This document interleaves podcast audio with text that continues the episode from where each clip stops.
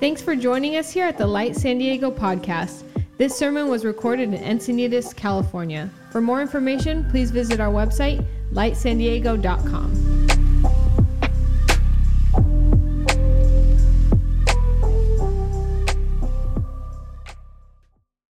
Um, but I love seeing the joy and faith of the little ones. Uh, whenever I do VBS, I've been a part of so many of them. Every time I'm just filled with new joy. I'm like, man, they teach me how to have faith again.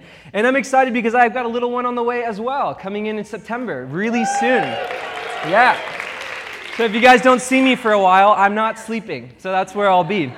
Um, but I, I, love, you know, I, I'm so excited for the moment. I'm just going to be able to learn faith again. I'm going to be able to learn to see wonder and, and to take risks and to see the world through these little eyes. But we all were like that at some point.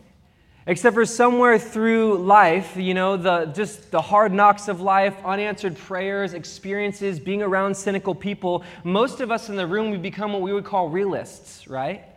Where all of a sudden we're like, nah, that doesn't really happen. I'm just being real, bro.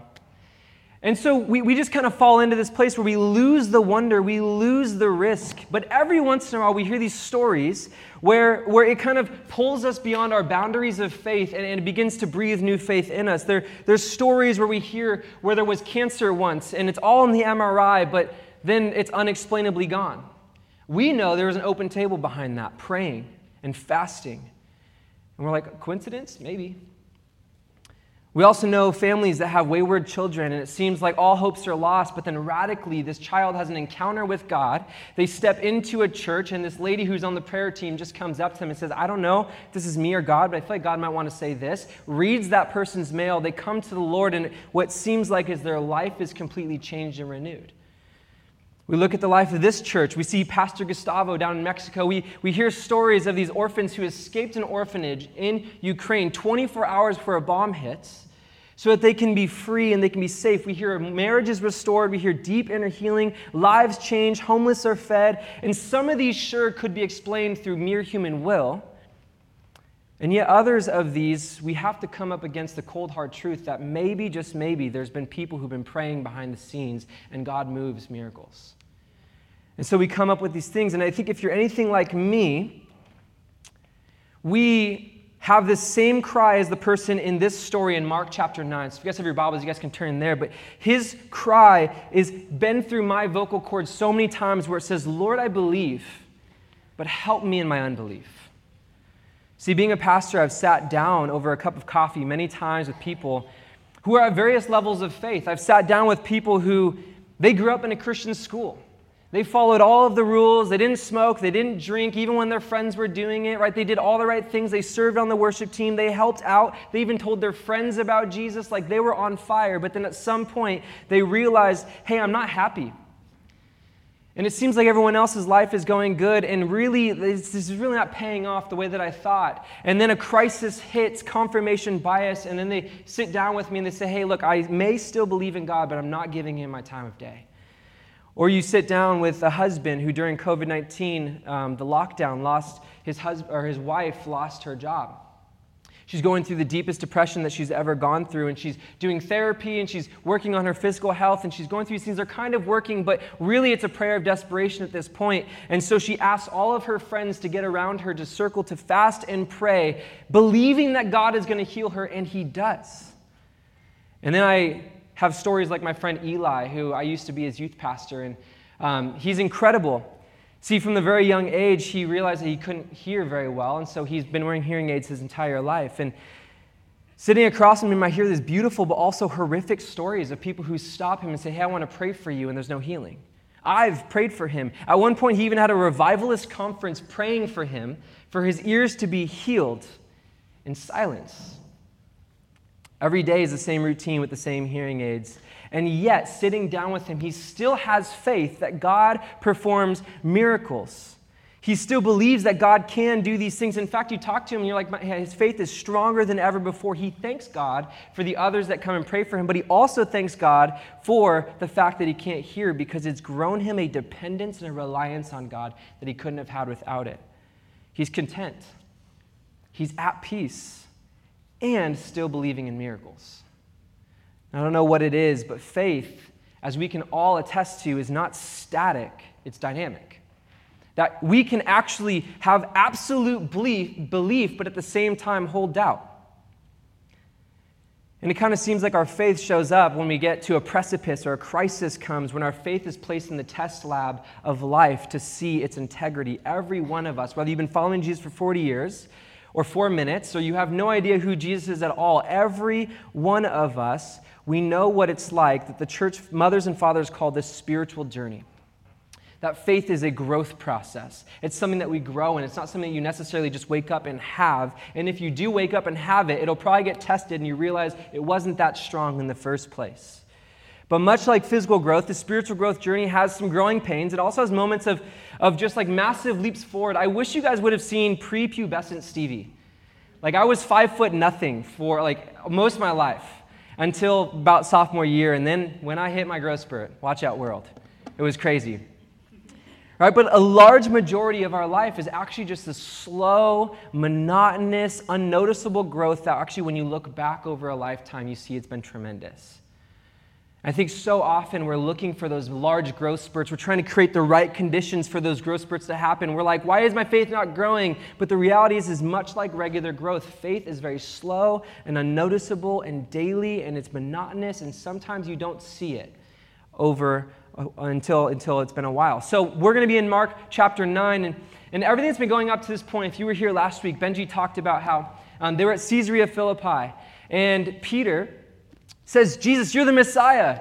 But he didn't have the right idea of what a Messiah was. And so Jesus was like, Yeah, yeah I am a Messiah, but I'm going to go to the cross, I'm going to die. And so Peter, being very confident, rebukes Jesus. Didn't go well for him. Jesus called him Satan, which don't want to be called Satan by Jesus. And so then from there, Jesus like, I'm not giving you up, up, on you. He takes him on top of the mountain. They call the mountain transfiguration. And Jesus starts shining in glory and reveals who he is. And a voice from heaven comes down and says, This is my son who I love. Listen to him. And so God reaffirms Jesus' identity as he's now doing a turning point and they're headed towards the cross. And so that's where we pick up. They're now walking down the mountain of transfiguration. And we're in verse 14. When they came to the other disciples, they saw a large crowd around them and the teachers of the law arguing with them. As soon as all the people saw Jesus, they were overwhelmed with wonder and they ran to greet him. What are you arguing with them about? Jesus asked. A man in the crowd answered, Teacher, I brought you my son who is possessed by a spirit that has robbed him of speech. Whenever it seizes him, it throws him to the ground. He foams at the mouth, gnashes his teeth, and becomes rigid. I asked your disciples to drive out the spirit, but they could not. You unbelieving generation, Jesus replied, How long shall I stay with you? How long shall I put up with you? Bring the boy to me. So they brought him, and when the spirit saw Jesus, it immediately threw the boy into a convulsion. He fell to the ground and rolled around, foaming at the mouth. Jesus asked the boy's father, How long has he been like this? From childhood, he answered. It has often thrown him into fire or water to kill him, but if you can do anything, take pity on us and help us. If you can, said Jesus, everything is possible for the one who believes. Immediately, the boy's father exclaimed, I do believe, but help me overcome my unbelief. When Jesus saw the crowd was running to this scene, he rebuked the impure spirit. You deaf and mute spirit, he said, I command you, come out of him and never enter into him again. The spirit shrieked, convulsed him violently, and came out. The boy looked so much like a corpse that many said, He's dead. But Jesus took him by the hand, lifted him to his feet, and he stood up. And after Jesus had gone indoors, his disciples asked him privately, Why couldn't we drive it out? And then Jesus replied, This kind can only come out by prayer. So, up until this point, faith has actually seemed to be pretty easy for the disciples. In, in, the, in chapter 6, Jesus sends the disciples out. He says, Hey, go two by two, go into the towns. You can cast out demons, you can heal the sick, you can proclaim the gospel of the kingdom, and they do it. And so Jesus commissioned them, he gave them all this authority. They go out and they start doing Jesus type stuff. And so they're like, they're puffed up. They're like, look at us, we got power. We got authority. We could do this. Jesus commissioned us. We're good. But something about Mark and how he's authoring, and, and remember, he's talking to this audience that they're these Christians that are hiding for their life in the catacombs of Rome. that are, are, facing persecution, that they're afraid. They're going through difficulties in their faith now. And Mark is authoring in such a way where he's saying, hey, faith might have come easy for a while, but there will be a turning point when Jesus asks you to take up your cross. And from that moment forward, it might be a little bit harder. See, I remember when I was, a, when I was first a believer. And I remember I, I started following Jesus, like, dude, this is awesome, man. Worship came easy. Prayer was awesome. The Bible was super fun. And when I didn't know the answer, I'd go to Benji and he would just tell me all the answers. Dude, just tell me. Just tell us. I remember Behind and I called him one night. It was like 10 o'clock at night. Remember this story? It was like 10 o'clock at night, and we're like, dude, what's going on in the Old Testament with this? And, Benji answered our question. He says, don't ever call a married man in the middle of the night. We're like, got it. that was, but that was it for us. I mean, we just, we spent so much time. Like, I don't know what he meant by that, but I hope it was he was sleeping. Whatever.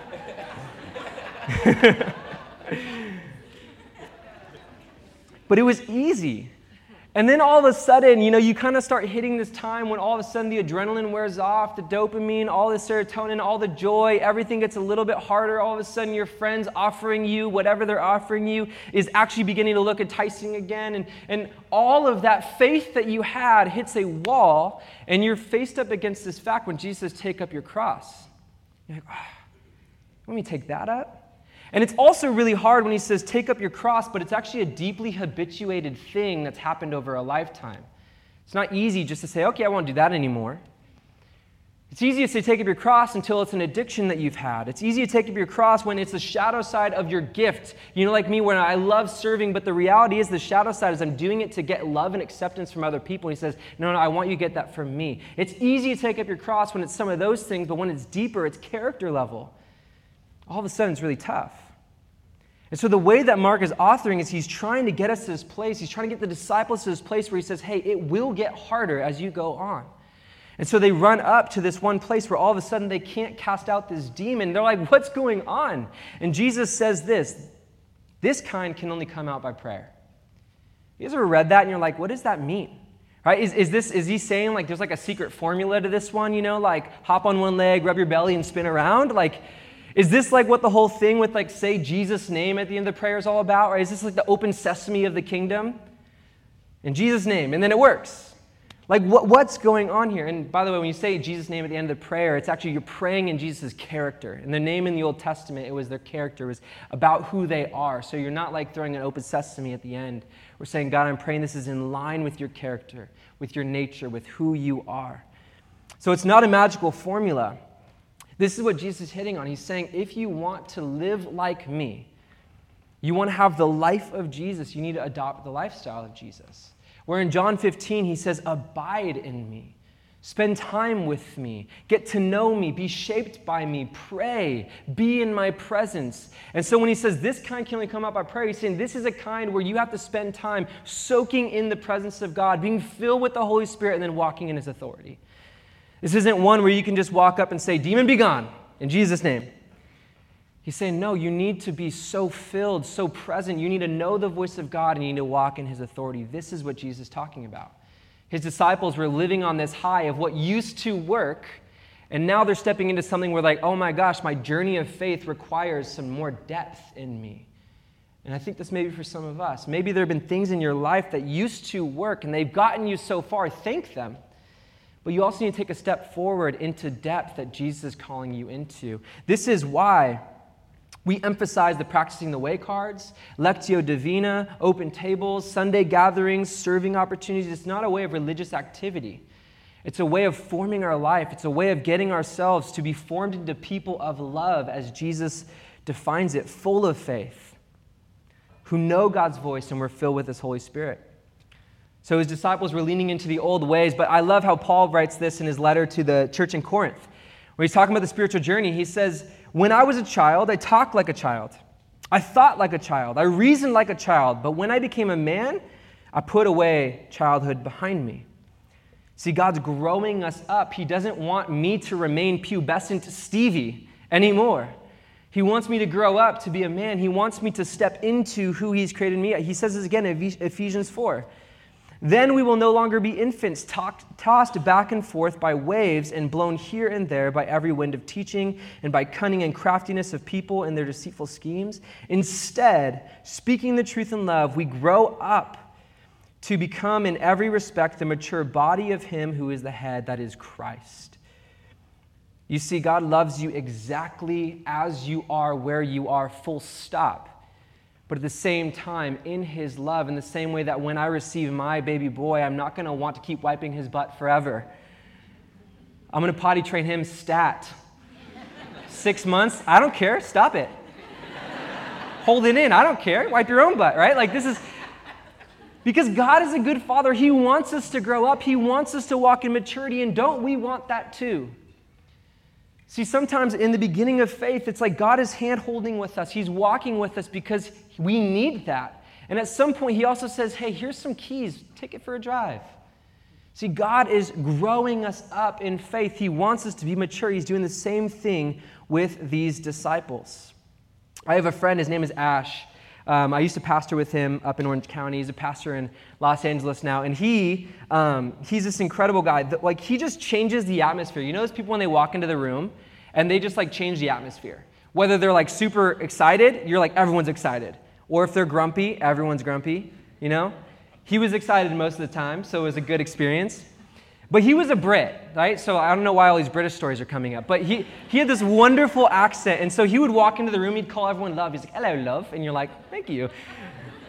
And he'd always finish with a smile. And, you know, and then to me specifically, he'd say, hello, you gorgeous man. And I was like, yes, thank you. My day is made. I could hear that all day, right? He was, he was a spiritual father to so many of us. And, and still, I mean, just to this day, I still go to him. He's still a spiritual giant. He just radiates the peace and presence of God. Um, but he didn't always do that. Before he got saved, he was a, uh, he was a model in London. Uh, he married a model from France. Like you could imagine the lifestyle he lived before Jesus. Like he was, it was parties, it was drugs, it was drinking, it was women, it was everything. He was all in that scene. But then God radically met him. He walked into a church in London. The Holy Spirit fell on him. His life changed completely. And as he's filled with the Spirit, filled with life, and he now is a believer in Jesus, doesn't know anything about Jesus, but read the story of how Peter walked on water. And so he tells this story of how he's wearing his, his, Timberland, his Timberlands on, and he's like, I always call him Timberlakes, but Justin's not, yeah. So he's wearing his Timberlands, and he's standing on the shores in England, and he's like, I got this, and just goes full sprint into the ocean, expecting to actually walk on water, like full of faith. He got like knee deep and realized that it wasn't working, so he had to go to an Anglican priest to figure it out. He's like, What's wrong with me?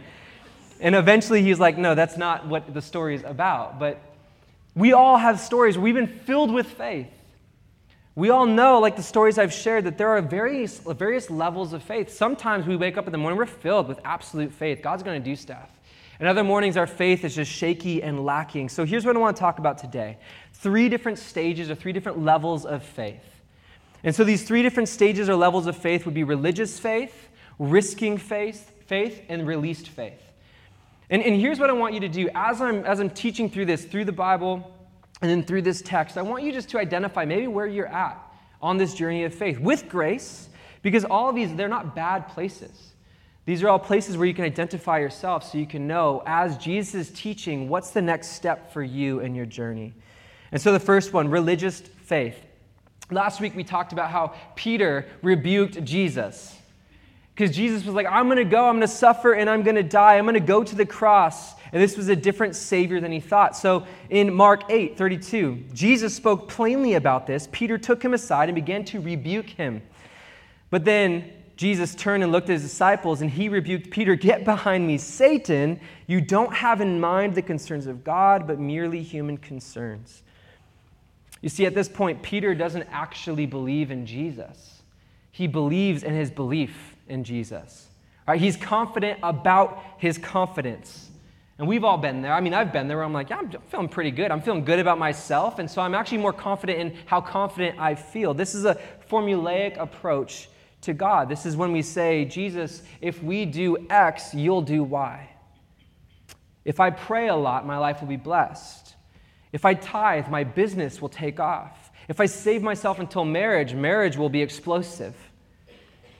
And again, this isn't necessarily a bad stage of faith. A lot of this is actually rooted in good biblical principles, but it can quickly turn into a formulaic way of control and manipulating God to serve us rather than us follow him. And this is the phase, as I, as I mentioned, this is the phase that I was in. I see when I walked out of my time of not being a follower of Jesus and stepped into following Jesus, see, up until that point, I was like, I'm going to do whatever I want to do. I'm going to live my life according to my rules. I'm going to have no authority over me. I'm just going to do what makes me feel good. And then I started following Jesus, and I needed to learn how to live under authority. I needed to learn how to, how to walk the steps of Jesus. And so I turned more into a religious faith, and that was a good time of my life. That was a time where, where I learned how to obey God. I learned how to have a quiet time with the Lord in the morning. I learned how to pray. I learned how to read the Bible. I learned how to ask for help in that season. Now, it was just a season, I moved past it, but it was a good season. So I just want to say if that's the season that you're in, have grace on yourself. Recognize it, acknowledge it, glean from it, and then keep walking forward if that's the season that you're in. This was just a step in my faith, but this is Job at the beginning of his journey. Or this is Saul on the road to Damascus where he says, No, no, I'm going to do this for God. I'm serving God. I'm doing all these things. This is Peter rebuking Jesus. And this stage of faith, eventually things won't go according to plan. Eventually you'll tithe and the business doesn't take off. Eventually you'll hit the wall, as Peter Scazzero calls it, when you hit a crisis in your life, when everything you're doing doesn't add up to blessing that you were hoping for. And so Robert Mulholland Jr. calls this a vending machine God. And he says this just sit near a vending machine and watch what happens when people do not get the product they've paid for.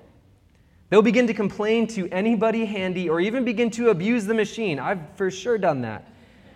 Give me my Doritos. See, this silly example illustrates a deeper dimension of our culture. We come to generally expect immediate returns on our investment of time and resources. If we have a need, we have only to find the right place, product, and procedure and invest the right amount of time, energy, and resources, and our needs will be met. Often, our spiritual quest becomes a search for the right technique, the proper method, the perfect program that can immediately deliver the desired results of spiritual maturity and wholeness. Our culture tends to train us in this manner. We start kicking and pounding on the machine. We have a tendency to do the same with God. We adopt a new spiritual technique. We find a new coin and a new slot to put it in. We put it in, push a new button, but nothing seems to happen. What do we do? Well, we start kicking and beating on God. Why don't you do something? Or we discard that technique and go find another machine and another coin.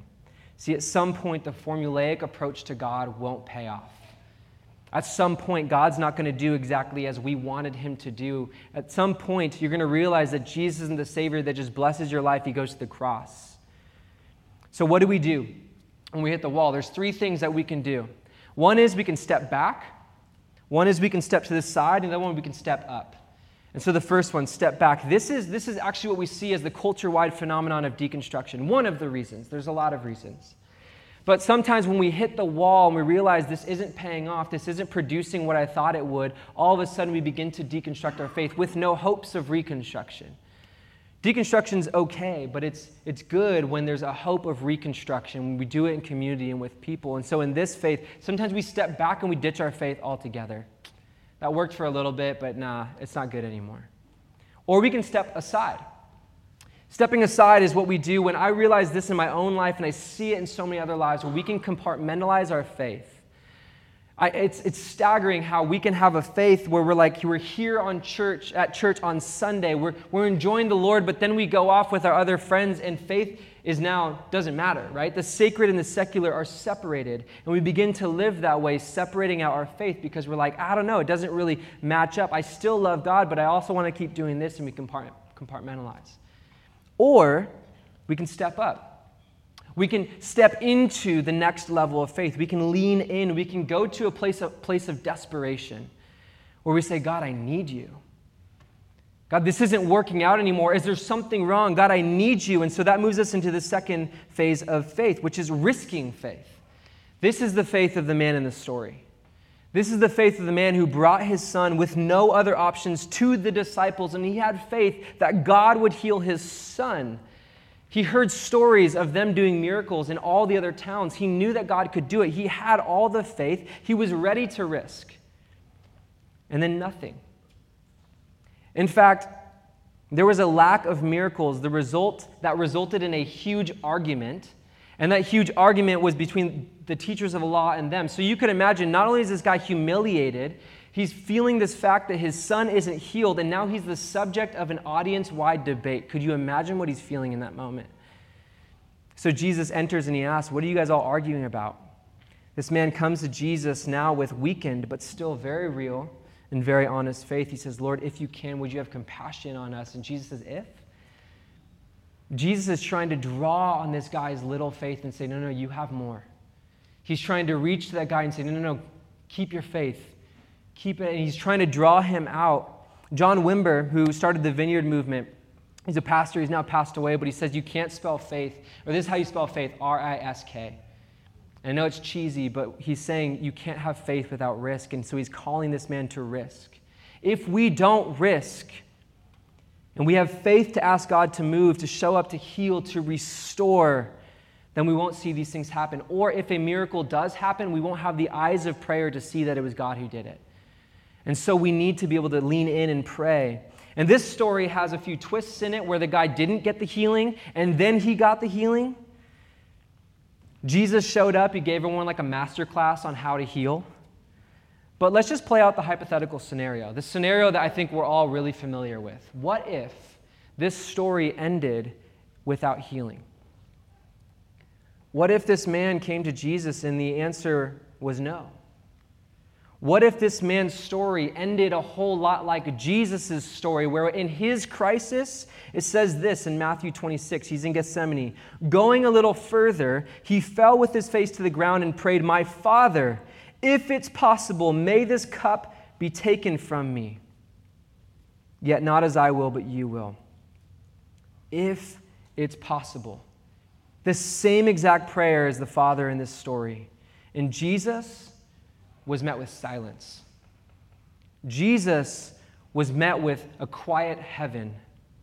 And a few hours later, Jesus' prayer sounded more like a cry My God, my God, why have you forsaken me? The answer to Jesus' prayer was no. Jesus got a no. So we can't keep talking about faith without talking about the elephant in the room. What about unanswered prayer? What do we do when we have all of the faith in the world and we're running towards the ocean to walk on water and it doesn't work? What do we do if we were born without the ability to hear and everyone's praying for us and yet still silence is in our ears? What do we do with unanswered prayers? See, I know those are outside stories. You have your own. Where you've prayed, you've asked, you've had faith, you've been let down. What do you do? That's a whole sermon for another day, but I don't want to just like throw that at you and just like let you sit in that. So, um, if you want to read more on it, there's a book called God on Mute by Pete Greig. Incredible book. He gives you 15 reasons why. I'm not going to do that to you because otherwise we'll be here all, all morning. Um, so, th- here's just five reasons why you might have unanswered prayers. The first is there are multiple wills at play. There are multiple wills at play. Jesus, in his, in his prayer, the Lord's Prayer, he says, Our Father in heaven, hallowed be your name. Your kingdom come, your will be done on earth as it is in heaven. This shows us two things. One, heaven is the place where God's will happens all of the time. But this also shows us that earth, where we are, is where God's will happens some of the time. Meaning that we are praying and inviting God's will to invade heaven like perfect will to invade here on earth. And so prayer is a space where we interact with the heaven and earth dimension. This is where we participate with the will of God and with our will to bring God's kingdom. And so there's God's will. We know that there's God's will. He's moving things forward. There's our will, plus the seven plus other billion people on this rock. So you guys are trying to get a parking lot outside of La Paloma, and you're driving around, and there's only one parking lot left, parking spot left, and you're praying, God, please let me get that parking spot. But there's another person from this church full of faith praying the same thing. What happens? Obviously, God's favorite gets the spot. if you got the spot this morning, you're in the favor of God. No, if you didn't, this is what you say. You say, God, why do bad things happen to good people? And you just, bring that to the Lord, right? So there's God's will, there's our will. We also see in this story, right? There's a demon. So we understand there are spiritual beings. They have a will of themselves, some benevolent, as we see in other parts of the Bible, and some malevolent.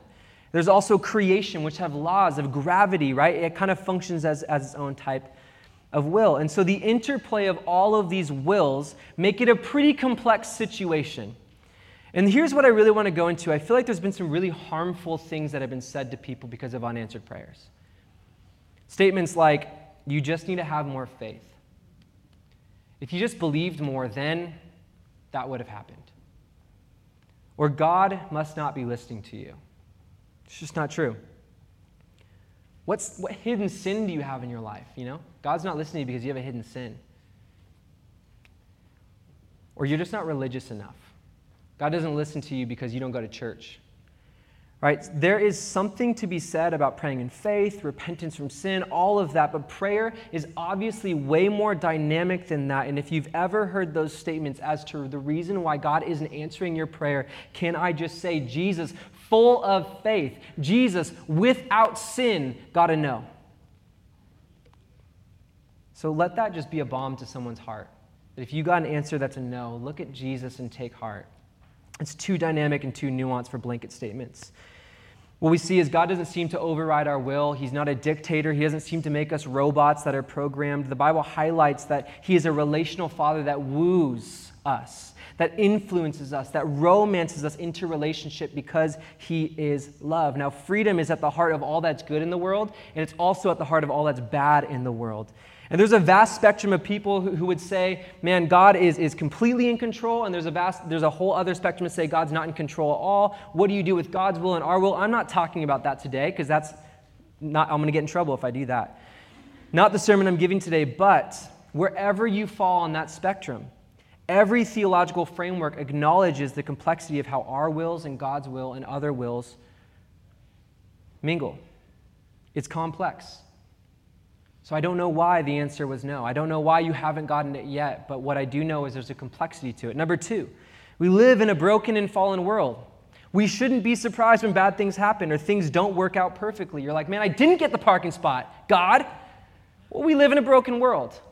Maybe that's not because of the fall, but I don't know, right? We, we live in a broken world. John 16, 33, Jesus promises this. He says, I have told you these things so that in me you may have peace. In this world, you will have trouble, but take heart, I've overcome the world. See, we know since page three of the Bible that the things have broken and damaged. We know when it happened, why it happened, and how it happened. And the Bible is just playing out that narrative over and over again until we see Jesus coming in to bring healing and restoration. We live in a fallen world. Sometimes we don't get answers to our prayer because we live in a broken system.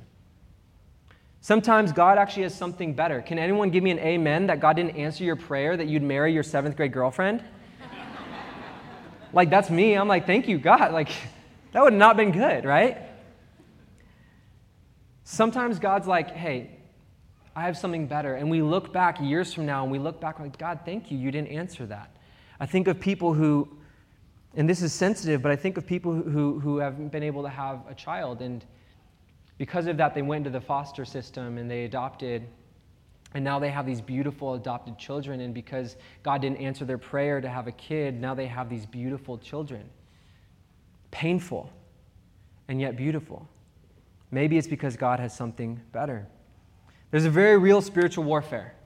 Number four, Ephesians 6, 11 through 12 says, Put on the full armor of God so that you can take your stand against the devil's schemes. For your struggle is not against flesh and blood, but against the rulers, against the authorities, against the powers of this dark world, and against spiritual forces of evil in the heavenly realm. There's actually a spiritual battle going on. There's a super obscure story in Daniel 10 where he's been fasting and praying for three weeks. And then an angel shows up and, and he's like, Where have you been?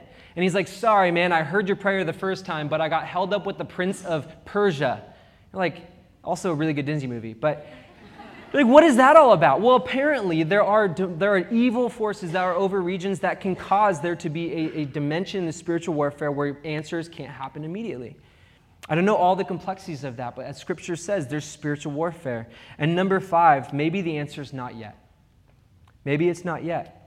Matthew 7, 7 through 8, it says, Ask and it will be given to you, seek and you will find, knock and the door will be opened to you. This can actually best be translated keep asking, keep seeking, and keep knocking. Maybe it's a delay and it's not a denial. See, I think as we pray over a long period of time, our hearts actually begin to change. As we pray and we give these things to the Lord, as we ask and we seek, what's revealed in our heart oftentimes is actually unhealthy attachments that we have. Anthony DeMello, a spiritual writer, puts it this way He says, If you look carefully, you will see that there is one thing that causes unhappiness. The name of that thing is attachment. What is attachment? It's an emotional state of clinging caused by the belief that without that particular thing or person, you cannot be happy. See, the thing is, God is not off put by our desires. He wants our desires. He invites us to pray our desires. Read the Psalms. He wants us to bring those things to Him. But what He also wants to do in, in like the Brita filter of prayer, He wants to refine our desires and release it from its attachments. Where, God, I need this in order to be happy. See, we all think that maybe we're good without money until the economy crashes and we find out that we have an attachment. We all think that maybe we can be satisfied in Christ alone until the relationship that we're in falls apart and we're undone. See, we realize that through prayer over a long period of time, God is beginning to re- reveal our attachments and He's refining us. It's not that desire is bad, but God wants to refine us. And then maybe He'll even turn our will to His will, and our prayers will look a lot like Jesus. Sometimes the most loving thing that God can do is not answer your prayer. Because imagine if He gave you that thing that was actually killing you. And he's like, No, I, I, want you in the process of prayer, giving this to me in my presence to refine you. And that's actually me answering your prayer. And so here's what I'm not saying all these things to be like, man, there's like 15 reasons why I can't hear, like, why God's not answering my prayer. I don't do that so that you can like feel a lack of desire to prayer. I actually want this to increase your prayer life. So that you can know that it's not because of your lack of faith, but it's because there are so many things, but actually sometimes God does answer your prayer.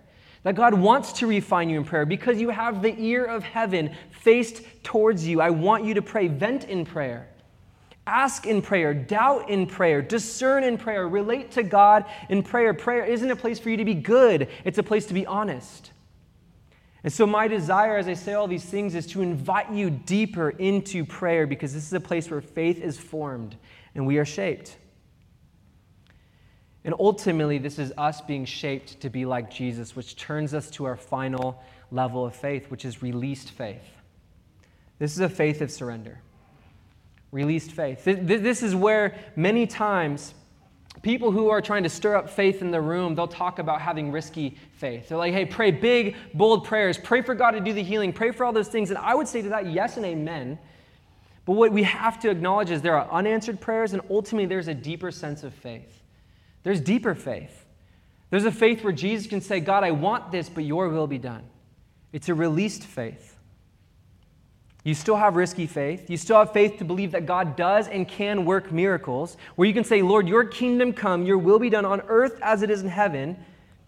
You can see your prayers as participation with God's will in bringing his, Kevin, his, his, his kingdom and heaven here on earth, but it's a faith that takes it a step further that says, God, I'm not in this and praying for a particular outcome. God, I'm praying because I want you. This is Daniel 3:16. Shadrach, Meshach, and Abednego, some of you guys are familiar with the story. They replied to the king Nebuchadnezzar and they said, We do not need to defend ourselves before you in this matter. If we're thrown into the blazing furnace, the God we serve is able to deliver us from it, and he will deliver us from your majesty's hand. But even if he does not. We want you to know, Your Majesty, that we will not serve your gods or worship the image of gold that you've set up. This is Paul in Philippians 1:21, "For me to live is Christ, and to die is gain." You see the end goal of our faith is to be formed and to be people of love as Jesus defines it.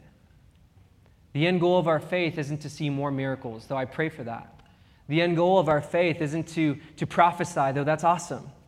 The end goal of our faith is to look more and more like Jesus, to be shaped and formed into people of love. So, this isn't to stop praying, but to lean into prayer because there is where you are shaped and formed into a released kind of faith where you can say, God, I believe for you to do it, but even if not, I'm not ditching my faith. I'm not ditching you. I'm going to keep praying.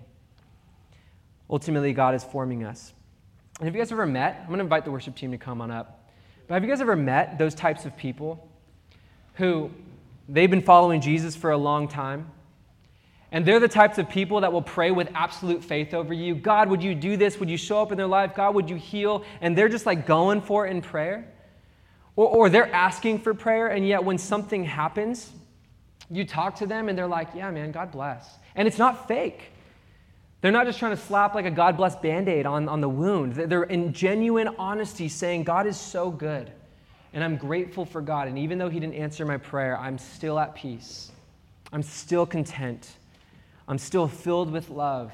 See, God had moved them from a faith that was not simply just risking, but also released. And so for us, when we ask the question, Who is Jesus? Which is the name of this series, He is the one that's guiding us and He's modeling to us for our faith journey to be risky and released. And so, my prayer for all of us is that we would not only feel encouraged in the reason that maybe our answered our prayers aren't answered, but we would feel encouraged to keep praying. And that wherever you are, whether you're in a religious type faith or you find yourself in more of a risky type faith season, but that eventually we would get to a place where Jesus' end goal is that we'd become people of love, a released kind of faith, where we're formed and shaped in his image. These are the types of people that walk around and wherever they go, the kingdom just follows because they're exuding the Spirit. They're exuding love. They're exuding just this, this faith in God. Nothing can touch them, nothing can shake them. Nothing can mess them up because their faith in God is so rooted that even when troubles come, they're just not anxious and they're at peace. This is the faith that God wants to move us to. Would you guys stand up and would you pray with me?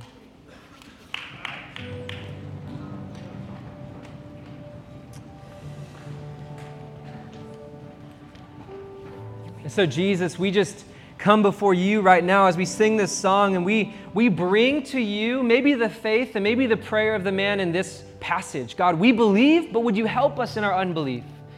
Would you take just this, this meager amount of faith that we have? Would you take this little portion that we have, God, and would you receive it? Would you shape us? Would you grow in us? Would you fill us with your spirit so that we can step deeper into the journey of faith? God, I pray that you would have grace on us, that you would help us have grace on ourselves, not to judge ourselves where we are on the journey, but that we would look to you hand in hand and take a step forward. So, God, I pray for everyone in here this morning that they would experience more of you, that they wouldn't experience you distant and if they're experiencing a no to their prayers, that they would lean in further, they would step up into the next level of faith. God, you are such a good father. You are such a good guide. You love us so well. God, thank you for being a God who doesn't leave us, but you grow us up. So, God, I pray that you do that even this morning. We pray this in Jesus' name. Amen.